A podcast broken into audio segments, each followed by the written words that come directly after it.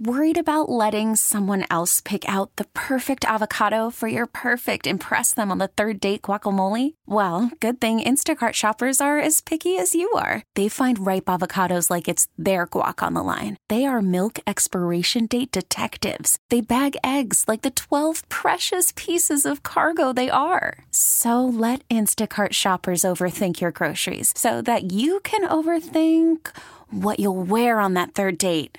Download the Instacart app to get free delivery on your first three orders while supplies last. Minimum $10 per order. Additional terms apply. Hi, this is former NBA player Keith Van Horn, and you're listening to The Jake Brown Show. And welcome to The Jake Brown Show. CBS Radio's Play.it, iTunes, Spotify is where you find us. Subscribe, rate, and review, and follow us on social media. Jake Brown Radio and Jake Brown Show on Facebook, Twitter, and Instagram. This guy I watched help take the Nets to the NBA Finals in the 2001-2002 season when Kidd got there.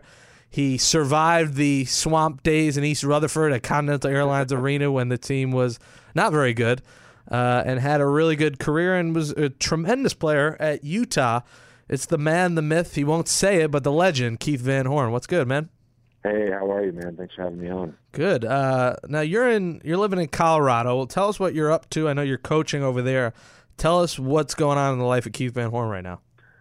Yeah, I'm still busy being a dad. I got two in the house still that are both going to be in high school next year, and doing a lot of youth coaching. I have a nonprofit organization out here that we have about 2,000 kids in our programs. That we do a lot of basketball work with, which is great for me to be able to give back to the game and, help these kids learn some of the things that I learned throughout my career. And then just, various other business interests from real estate to investments that don't take up a ton of my time, but I'm involved with. And I mostly spend my time coaching and with my family. The Colorado Premier, how did that whole opportunity start? Well, it starts, I guess, as a lot of youth organizations start with my own kids, and I was doing a lot of just free clinics and coaching kids, and next thing you know, I have half the state of Colorado calling me, trying to get me to coach and help their kids out, and finally I got to a point where, from a business standpoint, I had some free time, and kind of went a little more formal with it and established Colorado Premier. And we've just had a lot of great success. We're one of 32 Nike-sponsored clubs in the country now. We compete in the Nike EYBL, and really fortunate to be able to help some kids achieve their dreams and reach their goals and move on to play collegiate basketball and just keep kids in the gym with the ball in their hands, away from their phones and some of the other stuff that can cause them some problems in their teenage lives. Yeah, and even phones causing people problems with tweets being sent and posts and Instagram.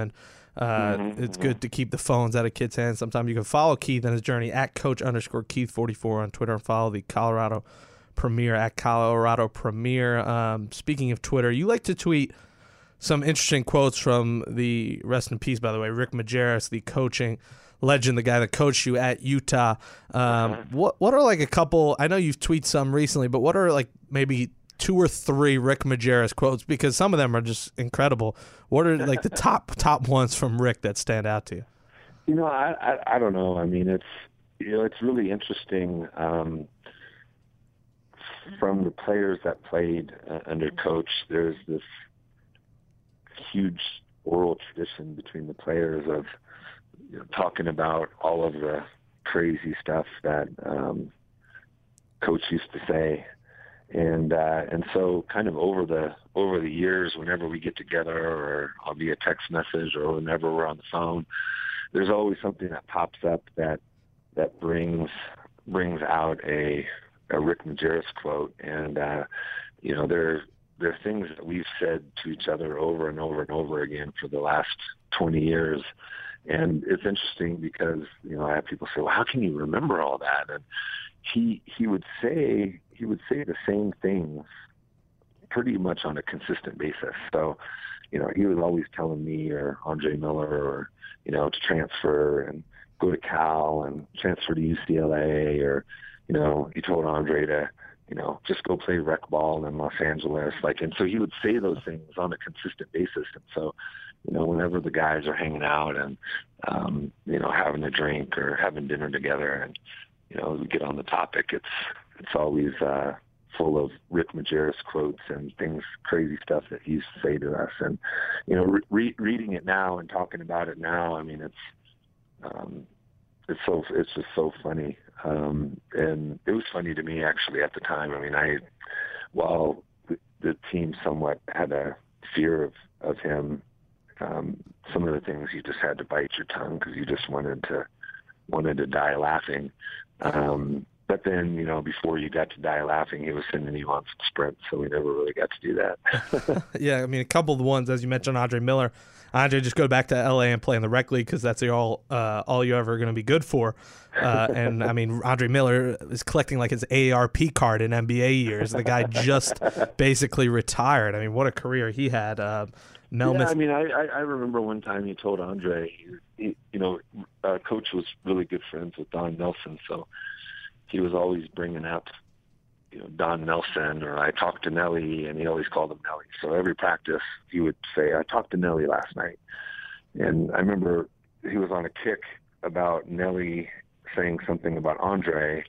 And he's like, I talked to Nelly last night. And you know what he said about you, Andre, that you're never going to make it ever, you know? And, I mean, it's so hilarious that he would say that. And, I mean, Andre played, I don't know, 17-18 years in the NBA. You know, and he'd be like, I talked to Nelly last night, and he said, Andre, you just can't shoot, and you're never going to be able to shoot, and you're never going to play in the NBA.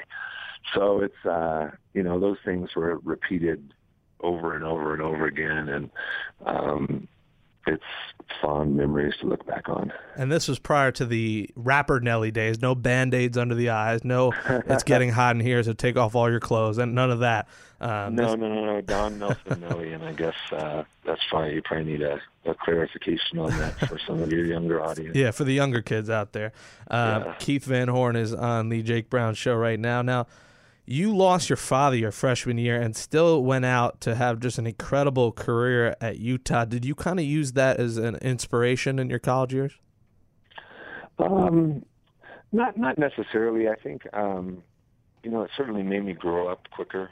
You know, and, you know, there's those times where I think a young man really needs their father during those years when, you know, they're in their upper teens and, you know, just someone that they can talk with and get some advice on just from a man's perspective. And I didn't have that. But, you know, I had some great people in my life that helped me through it. And, you know, it's just part of life. You know, you can't look back with, you know, any regrets or anger. It's just something that happened, and I had to grow from it. And I forget who said it, but recently saying that there was, I forget who was on the Warriors, there's no nightlife in Utah. Now, you were there in college. Is it true that Utah just has zero nightlife? Ooh, I would disagree with that. You know, I think it's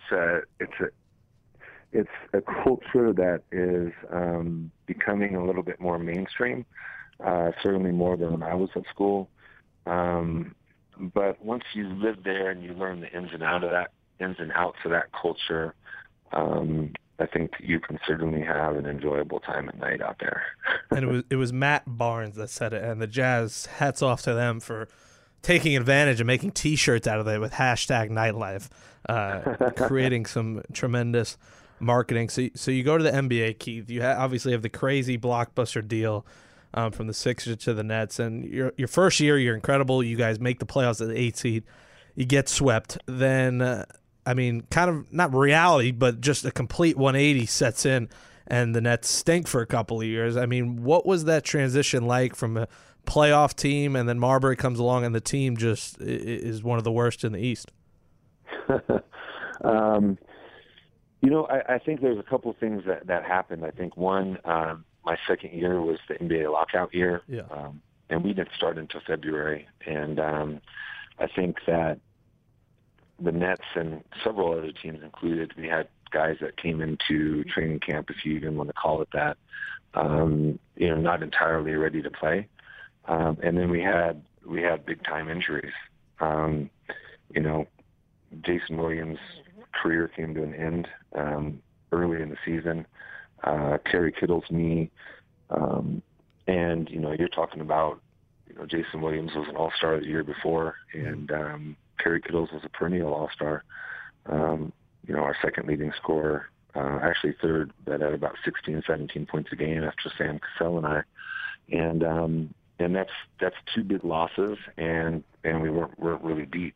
So kind of set into motion a little bit of a spiral. I think the whole Calipari thing was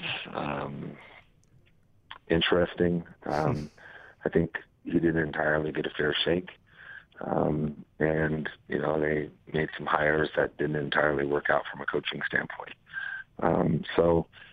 But hats off to the organization. They made some big moves and put together a team that worked very well together and turned it around and made it all the way to the NBA Finals. Yeah, you had Kittles, 2001 comes. I mean, he was there. Kenyon Martin comes along. Top pinball wizard Todd McCullough. I remember those days. I had, I think, like a 6-pack or 7-pack when I got Kidd. But most importantly, it all surrounded you, of course, and then Jason Kidd. I mean, how much – can you speak to the difference that he made and how he made – and Richard Jefferson, of course. How much of a difference did he make to really turning that franchise around from kind of, I don't know if you say the lovable losers to a championship contender? Yeah, I mean, obviously he's a Hall of Famer. And when Hall of Famers come to a team and they're still in their prime, they're going to make a huge difference. I think – We had some guys also on that team coming off the bench that really knew their roles, like Lucius Harris, and would come in and he'd be a knockdown three-point shooter. Richard Jefferson, obviously in his rookie year, was great coming off the bench for us. Same with Aaron Williams. I don't know if anybody remembers him. The A-Train, I remember him. A-Train, yeah. Big, great defender, good finisher, good rebounder. So, we had a really, really solid eight. Aaron, Richard, obviously, and Lucius could have started on many teams in the NBA. We had a group that just, it was the right mix. We played together well. We were unselfish. And I think that's one of the things that Jason Kidd, I thought, did a great job of bringing to the table is his unselfishness led everybody else to play more unselfish. And so it wasn't. We weren't going out there trying to get stats. We were going out there trying to win ball games. And I think it did affect some people's stats, absolutely, but it resulted in wins. Not to shut down Stephon Marbury, but could you see how instrumental of a difference Kidd was versus playing with Marbury? I think Marbury was maybe more known as a shoot-first guard, where you have Kidd, who was always distributing an alley-oops to Kenyon Martin and just making teammates around him better. Yeah, totally different players. Stephon was incredibly talented, and although he did get his assists, he did tend to hold on to the ball a little bit longer than Jason did, he was a little bit more of a scorer in my opinion than Jason was. Although Jason could score at times when he needed to, but yeah, you definitely look at Stephon as more of a shooter than and a scorer than you would, say, Jason Kidd.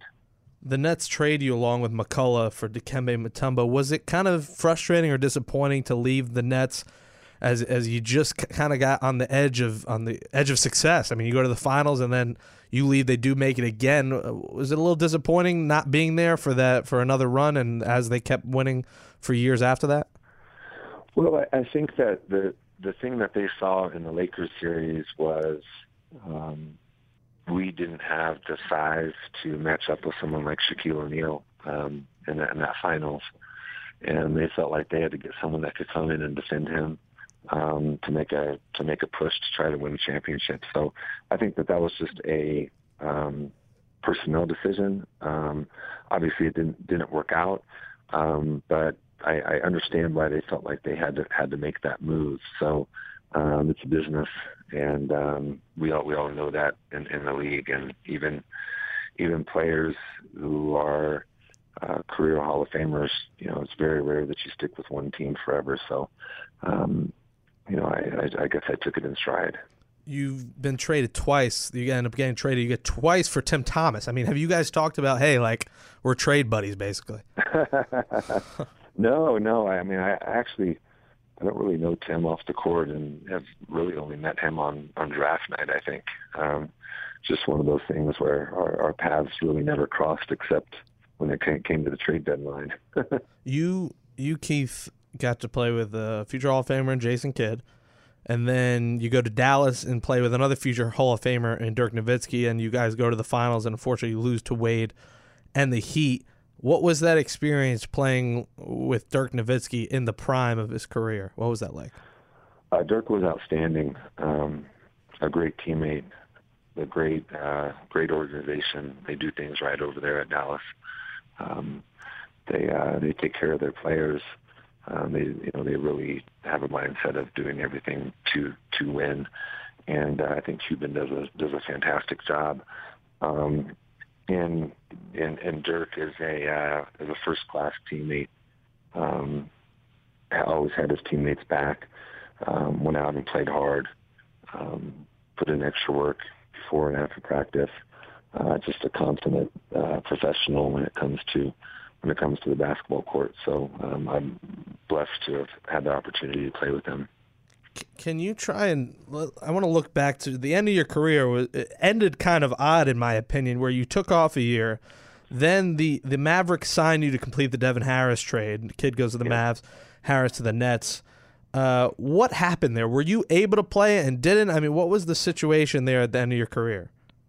Well, I was definitely taking the year off, and then when the trade happened, it really kind of made me evaluate.